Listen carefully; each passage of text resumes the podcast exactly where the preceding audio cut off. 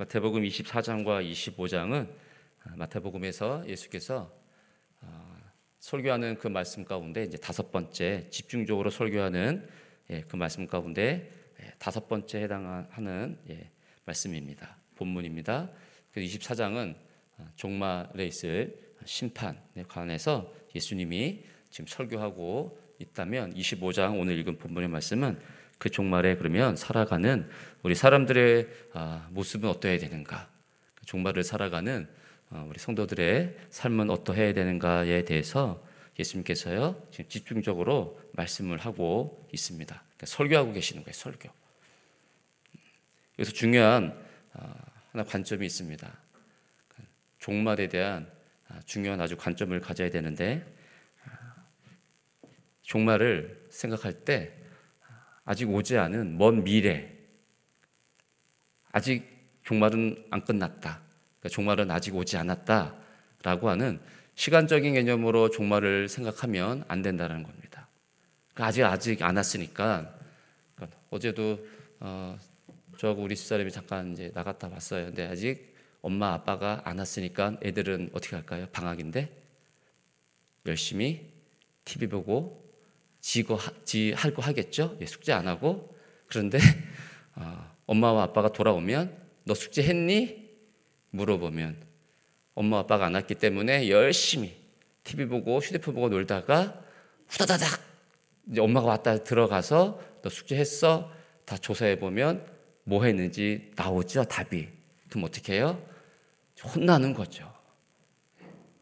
매 맞고 울고 혼나는 거죠. 음, 똑같습니다. 아, 예수님이 아직 안 오셨다. 종말은 아직 우리 가운데 오지 않았다라고 하는 개념으로 생각하면 어떤 삶을 살까요? 아직 안 왔으니까 오늘은 그냥 내가 마음대로 살자. 이렇게 됩니다. 뭐 어떻게 생각해야 될까요? 시간적이 아니라 아직 오지 않았다라고 하는 시간적 개념으로 보시면 안 되고 예, 사건적 개념으로 보십시오. 종말은 이미 완성됐다.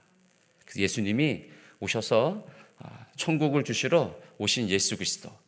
그 예수님이 우리 가운데 오셨다라는 것은 이미 종말은 우리 가운데 완성됐다라고 여러분들이 사건적으로 그걸 믿으셔야 됩니다. 그래서요, 24장에 있어서 심판을 얘기할 때 성전 무너뜨릴 것을 처음으로 24장에서 성전을 무너뜨릴 것을 예언하시는 장면이 옵니다. 그러니까 이스라엘 민족이 늘 성전, 늘 성전, 성전, 그 성전을 중요시 여겼던 이스라엘 민족에게 있어서 예수님이 무엇 하는 겁니까요? 그 성전을요 무너뜨립니다. 그 성전을 무너뜨립니다.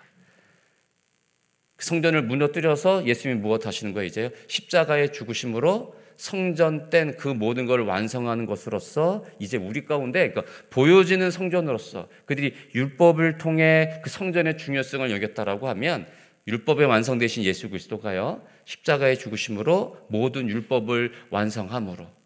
그 무너진 성전이지만 그 성전을 다시금 3일 만에 일으킴으로 부활하심으로 온전한 성전을 세우심으로 너희 가운데 메시아.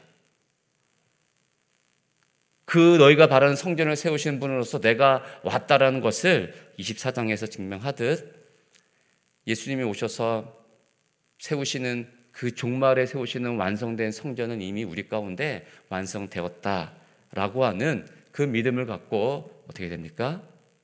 종말을 살아가는 거예요. 아직 종말이 안 왔기 때문에 그냥 살아가는 것이 아니고 시간적으로 아직 안 왔기 때문에 아직 종말이 아니다가 아니고 이미 하나님께서 그리스도를 통해 종말은 완성되어졌고 하나님이 세우셔야 되는 새하늘과 새 땅으로서의 성전은 이미 완성됐다라고 하는 그 믿음을 갖고 여러분 살아가야 되는 것입니다. 그래서 24장에서 42절에 보면 그러므로 깨어 있으라 이렇게 이야기를 합니다. 그래서 깨어 있는 것이 무엇인지 이 종말의 때에 깨어 있는 것이 무엇인지 지혜로운 종과 아주 악한 종이 무엇인지 예수님께서 분명하게 말씀하는데 여기서 악한 종과 지혜로운 장의 지혜로운 종의 차이점이 무엇입니까? 한 지혜로운 종은 지혜로운 종은 아, 주인이 지금 없지만 뭐예요? 주인이 있는 것과 같이 주인이 원하는 대로 지금 삶을 살았다라는 거고 악한 종은 주인이 없으니까 자기 하고 싶은 대로 하는 겁니다.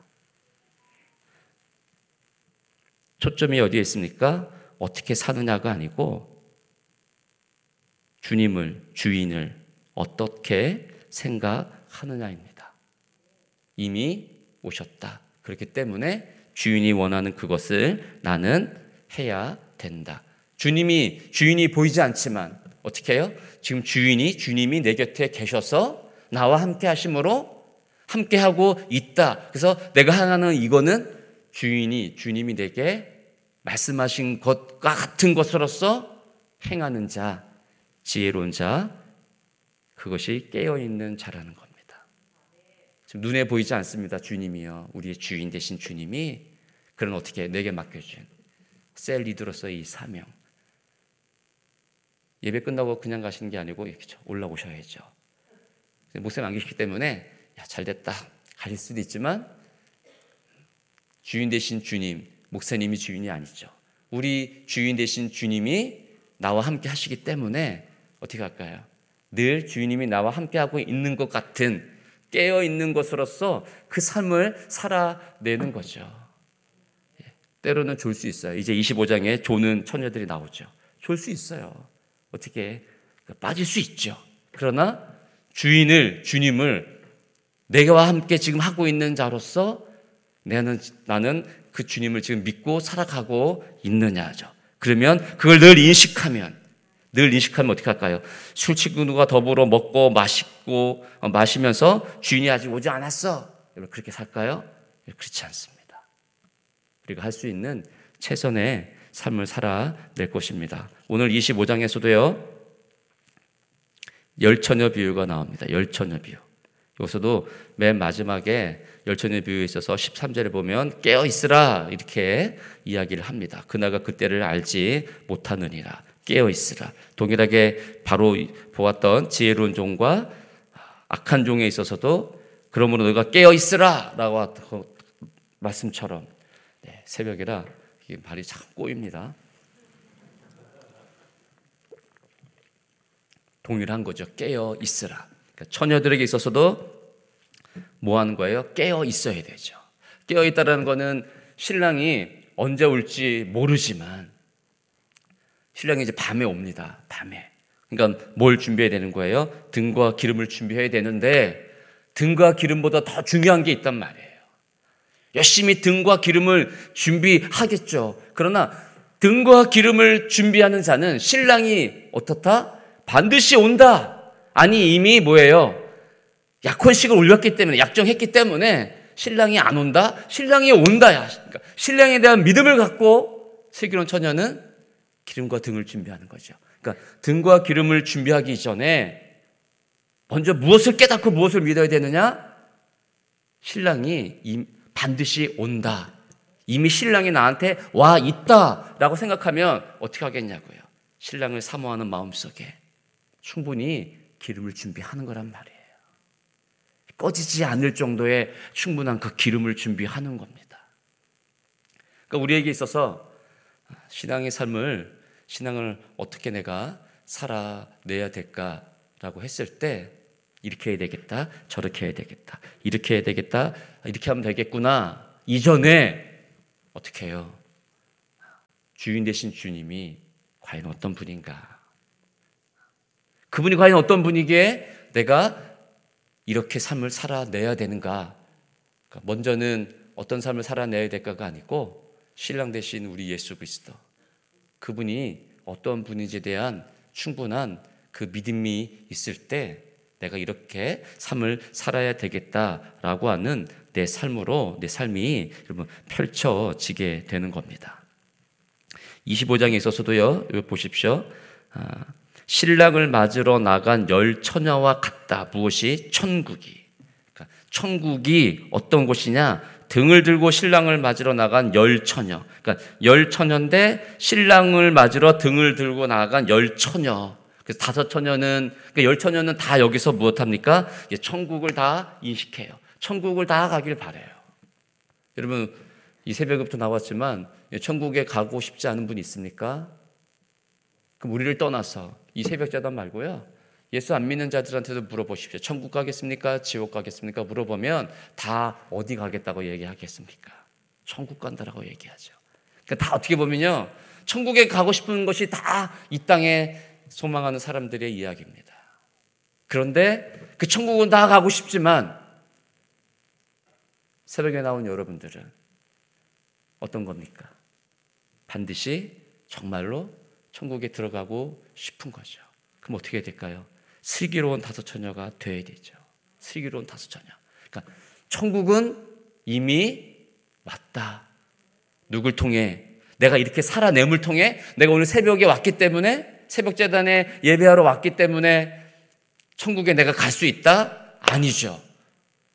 천국이 누구로부터? 그렇죠. 예수 그리스도로부터. 예수가 십자가에 죽으심으로 부활하심으로 천국을 이미 완성한 그 예수 그리스도가 내가 믿기 때문에 지금 내 안에 계시기 때문에 내 곁에 계시기 때문에 나는 이 새벽절에 나와 그 예수 그리스도를 맞이해야 되기 때문에 나는 새벽에 나가야 된다. 그렇기 때문에 나는 식당 봉사를 해야 된다. 셀 리더로서 나는 봉사를 해야 된다. 그러면 그 마음입니다. 동일하게 열처녀도요. 어떻게 합니까? 등을 가지고 슬기로운 처녀와 함께 함께 갑니다. 기름이 없는 게 아니죠.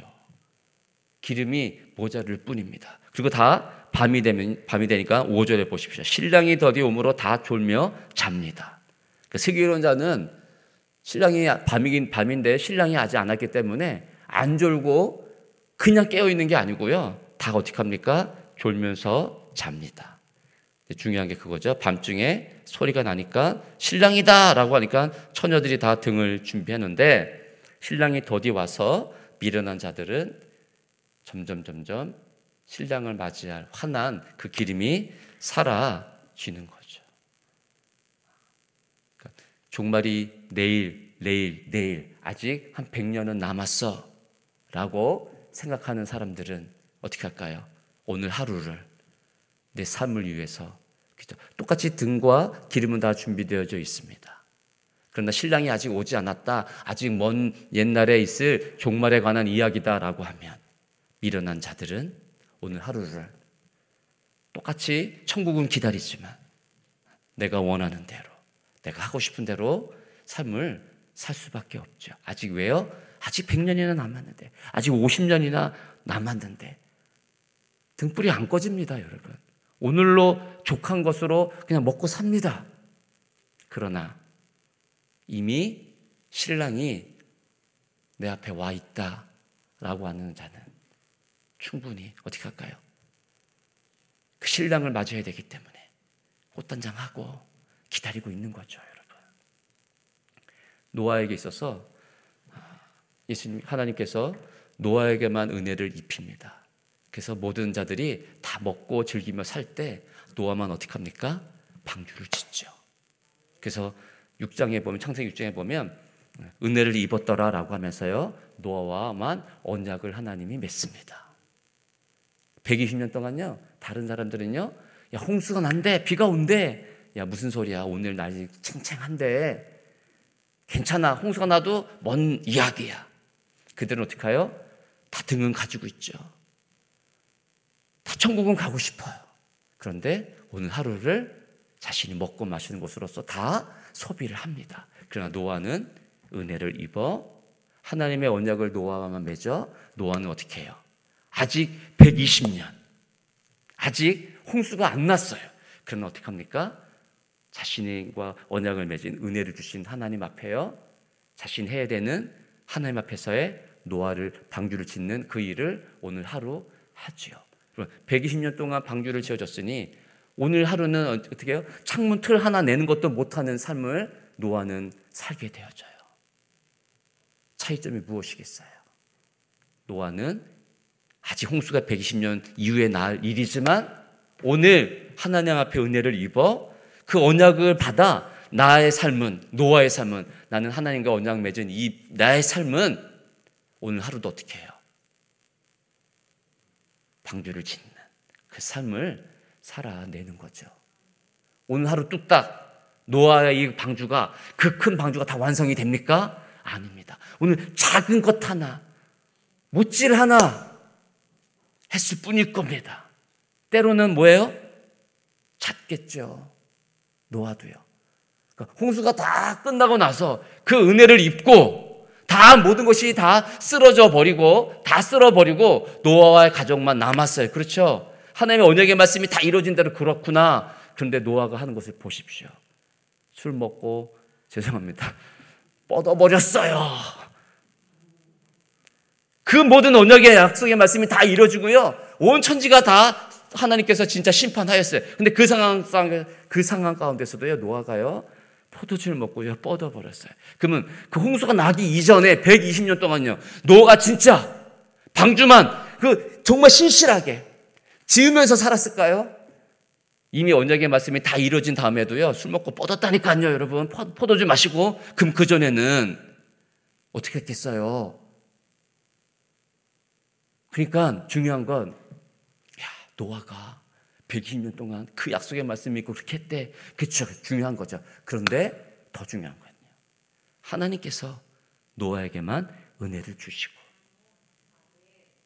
방주 짓도록 언약의 약속의 말씀을 노아가 지킨 게 아니고요. 하나님께서 지키도록 해주셨다는 거죠. 바로 그겁니다. 종말이 왔어요, 여러분. 그럼 내가 내 스스로 믿음을 갖고 천국에 갈 수 있습니까? 천국에 갈 수 없습니다.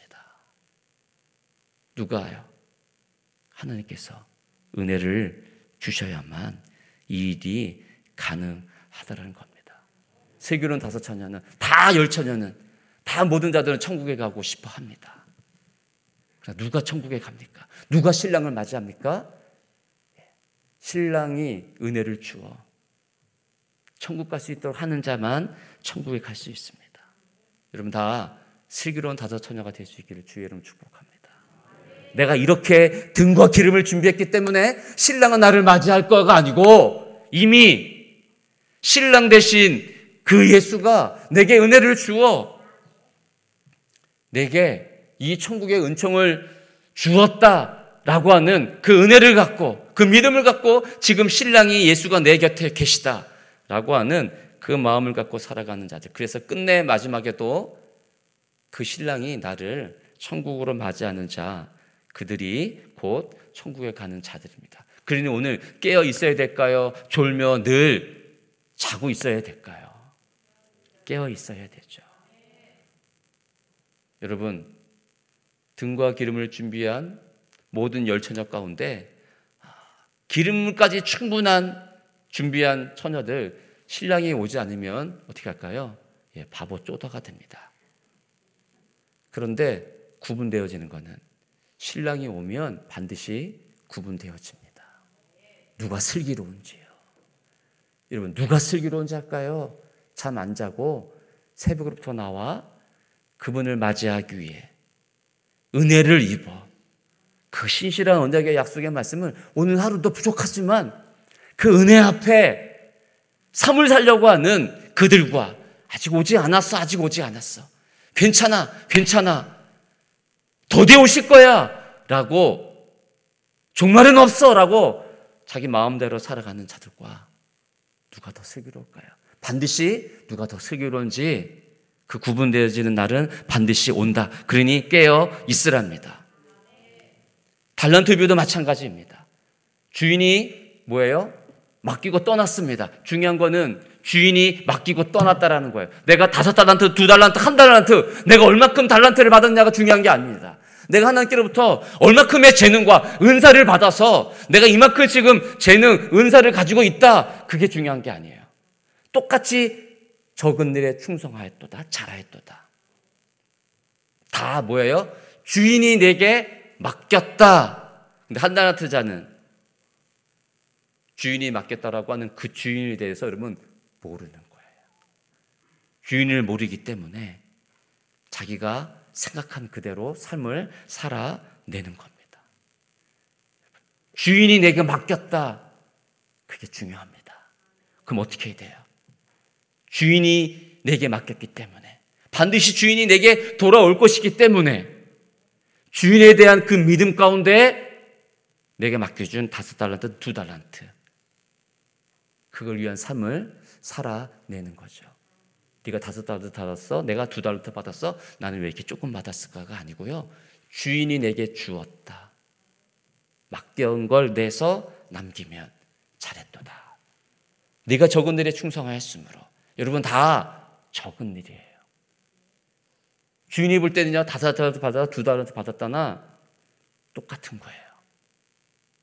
그건 하늘의 것과 이 땅의 것과 그 속에서 봤을 때 적은 일이지. 여러분, 우리가 그 하늘의 주인이신 예수 그리스도가 하늘에 계신 그분이 우리 가운데 하늘의 것으로 주신 것에 대해 생각하지 않고요. 동일하게 나는 왜 이렇게 적지? 그건 이 땅에서 펼쳐지는 사고 개념으로 생각했기 때문에 적다라는 생각을 갖는 겁니다. 하늘에 계신 그 주인께서 우리에게 어떤 일을 맡긴 거예요? 하늘의 일을 맡긴. 이 세상적으로 봤을 때 나는 너무 적다가 아니고 내는 왜 요것밖에 안 주었을까가 아니고 주인 되신 하나님이 예수 그리스도가요 하늘의 것을 내게 맡긴 거예요. 그 면에 있어서는요 큰 일입니다. 지혜로운 종이 되십시오.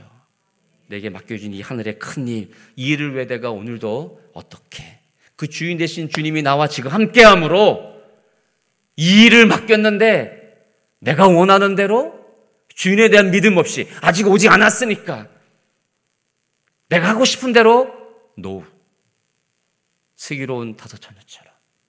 오늘 달란트를 맡긴 그 종들처럼 주인이 이미 와 나와 함께함으로 그 주인에 대한 신실성 앞에 믿음 앞에 오늘 하루의 그 삶을 하늘의 것으로 하늘의 것이 내게 지금 임한 것으로서 오늘 하루의 삶을 살아내십시오.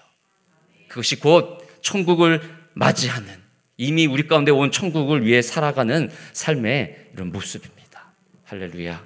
기도하겠습니다. 제가 기도하고 마칩니다.